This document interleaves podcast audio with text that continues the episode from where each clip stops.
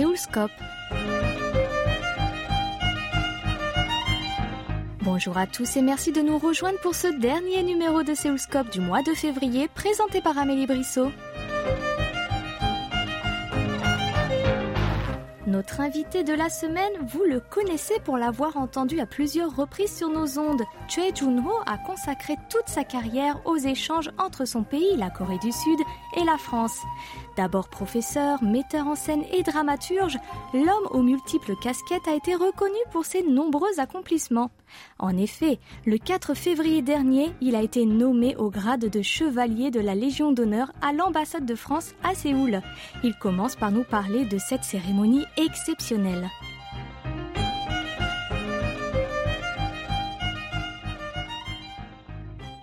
C'était la soirée du plus grand honneur pour moi et c'était une surprise très agréable. À la soirée, je ne voulais pas vraiment une soirée privée, personnelle, et alors j'ai réuni toutes les personnalités qui travaillent dans le domaine des affaires internationales culturelles. D'une part, il y avait des amis de la famille proches personnellement, d'autre part, c'était une plateforme des personnalités retraçons votre carrière et parlons de votre lien étroit avec la France. Alors, acte par acte.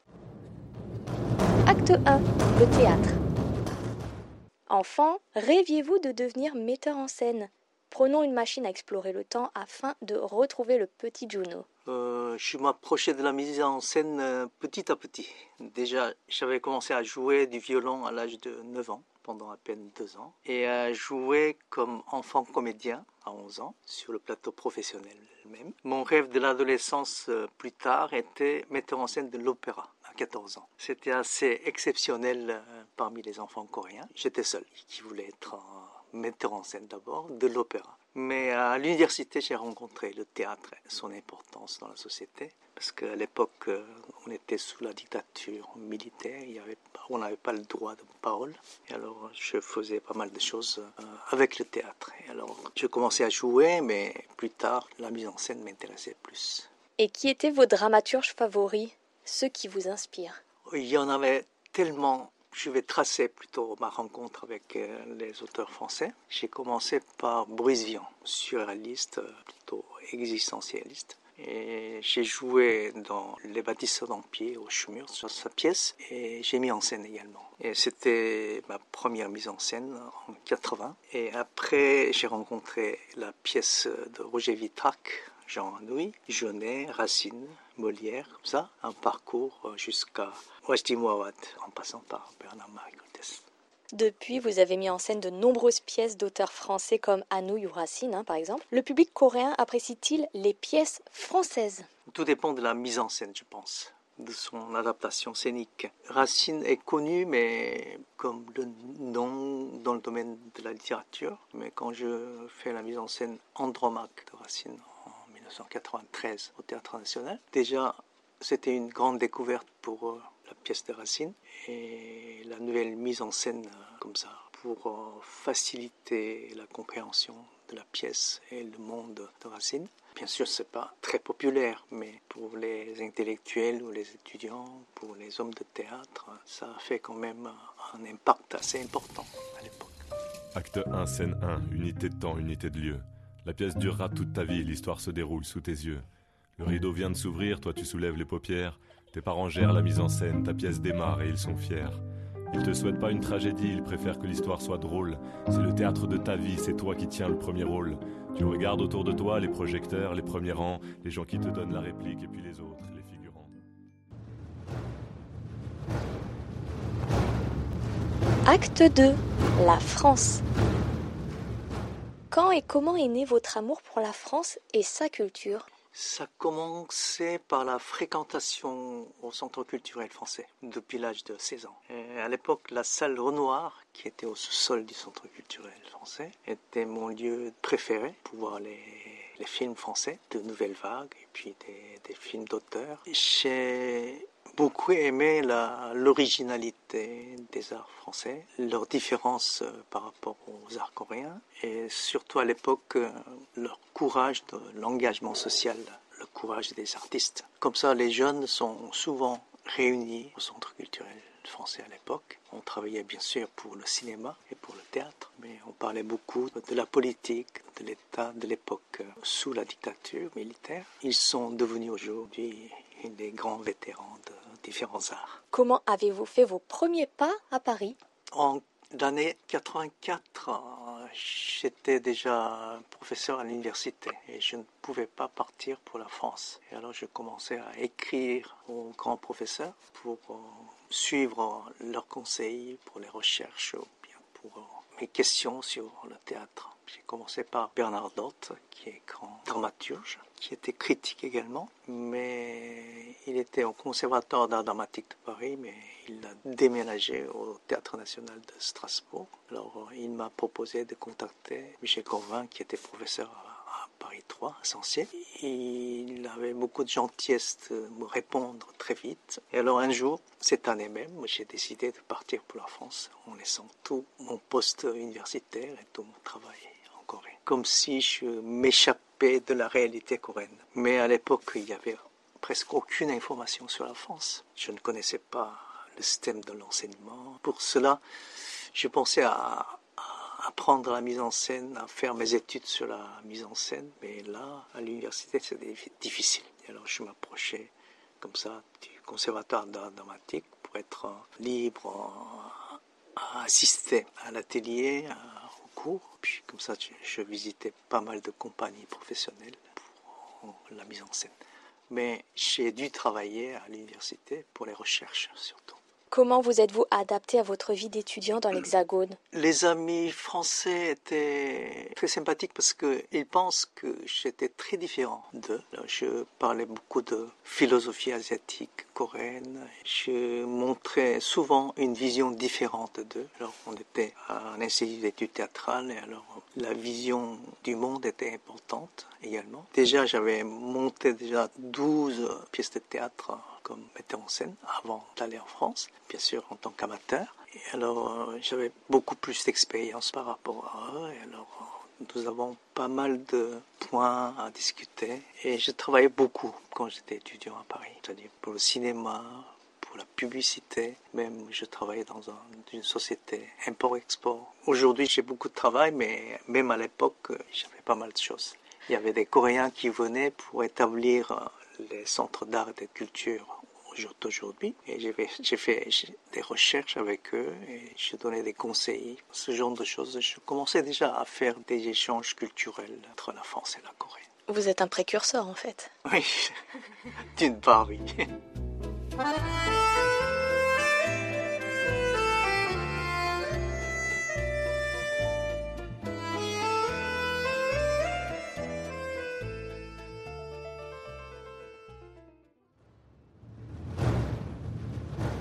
nous allons passer à l'acte 3, directeur du Centre culturel coréen. En 2007, vous êtes reparti pour Paris afin d'occuper ce poste pendant 4 ans, et à cette époque, les relations et l'intérêt pour la Corée n'étaient pas aussi développés qu'ils ne le sont actuellement. Qu'avez-vous mis en avant pour attirer le regard et l'intérêt des Français durant ce mandat? Je commençais par les Français qui s'intéressaient déjà à l'art traditionnel, au cinéma coréen à la cuisine. Mais la plupart du temps, j'ai essayé d'être co-organisateur avec les, les Français. C'est-à-dire, je propose des spectacles ou des artistes coréens à eux-mêmes. Et comme ça, ils n'ont pas beaucoup hésité à programmer leurs spectacles dans leur théâtre ou dans leur centre d'art. Comme Festival Imaginaire et la Maison des Cultures du Monde étaient mon partenaire depuis très très longtemps et je m'occupais également de la traduction des œuvres littéraires coréennes et je commençais à accélérer les publications des livres coréens, des romans, des poésies en français. Bien sûr, avec euh, Flammarion pour les albums des enfants, pour les romans Actes Sud, il y a plusieurs asiatiques, etc. etc. Et j'ai accéléré vraiment les publications des œuvres. Au centre culturel j'ai commencé par l'organisation des conférences pendant trois mois, conférences sur la civilisation coréenne du mois de mars jusqu'au mois de mai. Je crois que ça continue toujours. Chaque mercredi soir, j'invitais des personnalités, surtout françaises, qui travaillaient là-dessus. Et puis pour les enfants également, j'ai créé des festivals pour les enfants au centre culturel, printemps et en automne. Comme ça, les enseignants profitaient de cela pour les sorties des enfants à l'extérieur. Pour le cinéma, j'ai développé encore plus en collaboration avec le Festival de Cannes, le Festival asiatique de Vesoul ou de Deauville, de Lyon. J'avais créé déjà trois festivals du cinéma coréen à Paris. J'avais pas créé, j'ai aidé à créer tous ces trois festivals du cinéma coréen à Rouen et à Strasbourg. J'ai beaucoup aidé à inviter des grands cinéastes pour ces festivals collaborer et faire la liaison avec les grandes institutions coréenne de la cinématographie. Je ne peux pas parler de tout parce que dans le programme publié, il y en avait une centaine par an. Une chose que vous regrettez d'avoir fait ou de n'avoir pas fait durant cette période? Pas vraiment. Bon, finalement, j'ai organisé le grand concert de K-pop au Zénith, juste trois mois avant de partir avant de rentrer en Corée. Ça m'a pris deux ans, cette organisation, avec tous ces amis français avec qui on a formé une association et je les ai aidés à créer le Festival de la culture coréenne pendant deux ans. Et à la troisième année, on a fait l'organisation du K-pop. Mais j'ai pas réussi pour le drama. Avec la ville de Paris, on a créé ensemble le festival de drama à Paris, mais je ne pouvais pas inclure les dramas coréens dans les chaînes françaises. C'est dommage, mais c'est pas grave. J'ai trouvé les locaux, les nouveaux locaux pour le centre culturel, mais j'ai pas réussi à déménager. Voilà, aujourd'hui, ils sont là. Le lieu que j'ai trouvé à l'époque, et j'en suis très content.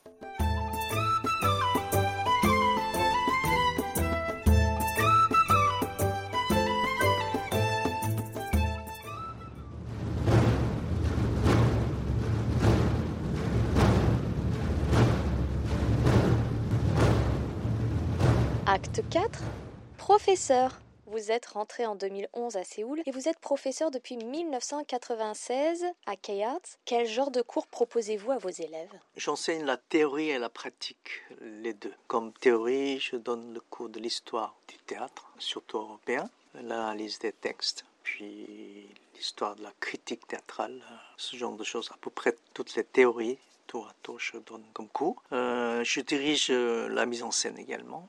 Il y a le département de la mise en scène où il y a cinq élèves et ils créent leur propre spectacle. Pendant une année, à côté d'eux, je dirige leur mise en scène, je forme les metteurs en scène également. Et je donne le cours par Internet aussi. Et presque chaque, chaque semestre, il y a 400. Pour une année, notre université est toute petite.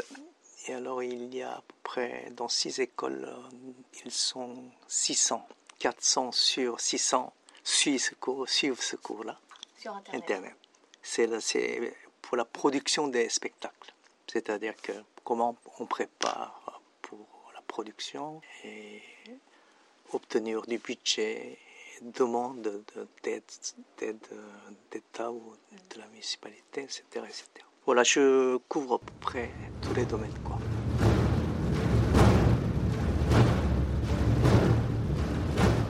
Cinquième et dernier acte, commissaire général pour l'année France-Corée et Corée-France en 2015-2016 aux côtés d'Agnès Benaillé. Comment s'est passée cette année qui a finalement duré plus d'un an? Formidable. Il y avait à peu près 500 événements dans les deux pays, alors je ne peux pas résumer. Le plus impressionnant pour moi, c'était qu'il y avait deux équipes dans les deux pays, l'équipe de Benayer, l'équipe de Che, mais on travaillait comme dans une seule équipe.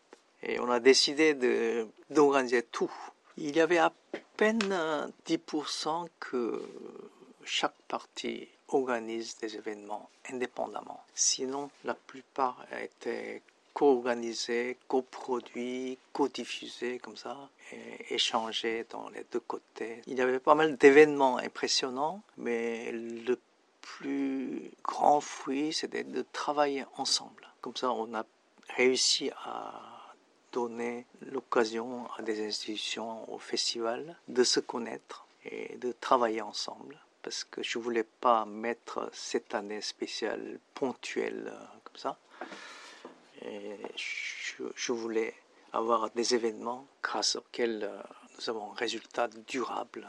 Depuis, on n'a pas autant d'événements, mais comme ça, toutes ces relations sont bien gardées et ils continuent à travailler entre eux. Ça a fait se rencontrer beaucoup d'artistes finalement. Oui. Et vous continuez de travailler pour les échanges entre la Corée du Sud et la France. Pouvez-vous nous en parler? Je suis bien habitué. Sans cela, peut-être je ne pourrais pas vivre. En tant que directeur du festival du théâtre musical Ijangbo, je continue à travailler, à, échanger des spectacles, à inviter des spectacles musicaux français. Et pour les arts de la rue, je donne toujours des conseils. Suis dans l'équipe d'organisation des plus grands festivals, de plusieurs festivals des arts de la rue. Et je m'occupe du centre de développement de start-up en art et culture à l'île de Jeju depuis une année.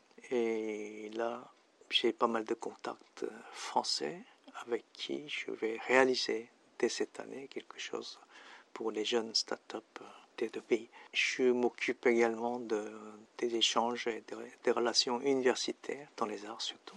Les gens me disent toujours, tu travailles trop pour la France. Et je réponds, je travaille pour la Corée. En fait, je travaille pour les, les publics des deux pays.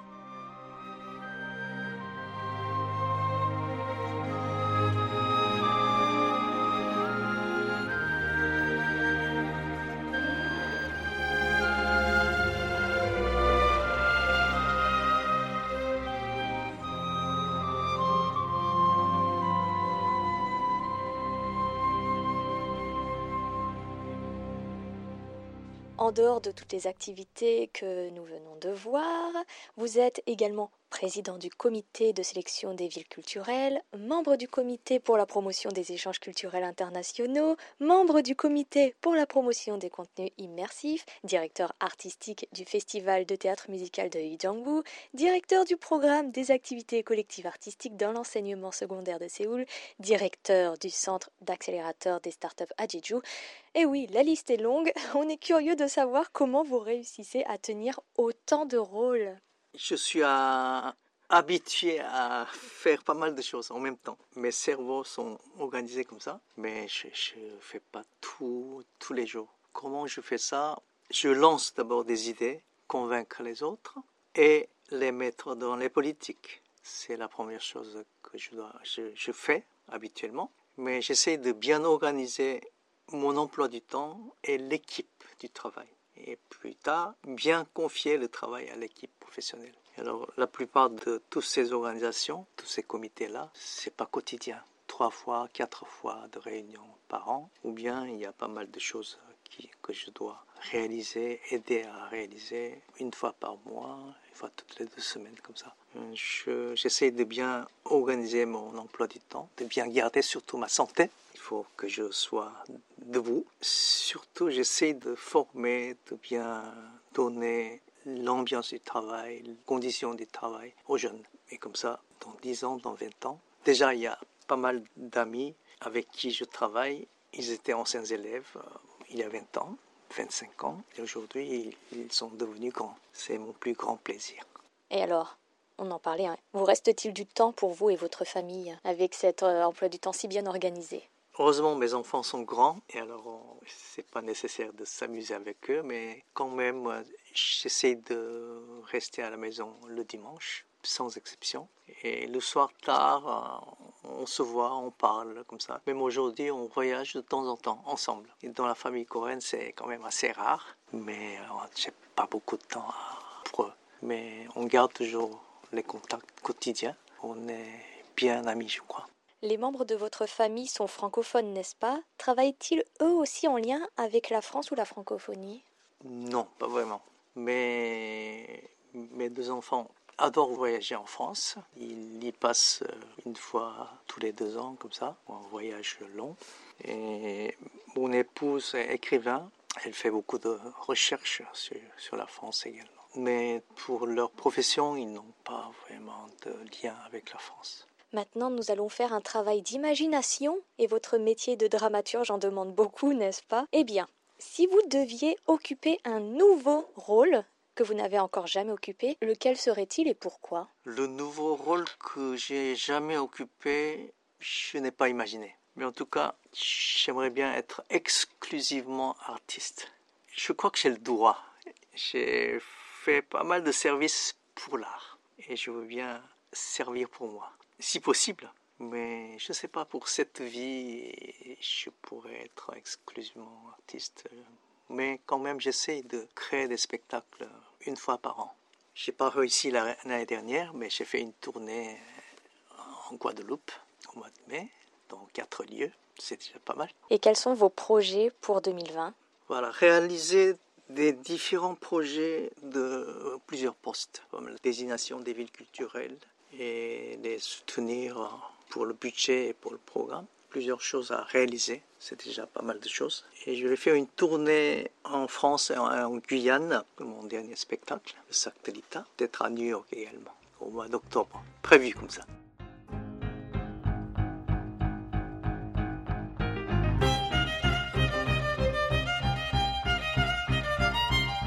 C'était Amélie Brissot au micro avec Oh Yang à la réalisation. Merci de votre attention et rendez-vous vendredi prochain pour un nouveau numéro de Séoulscope.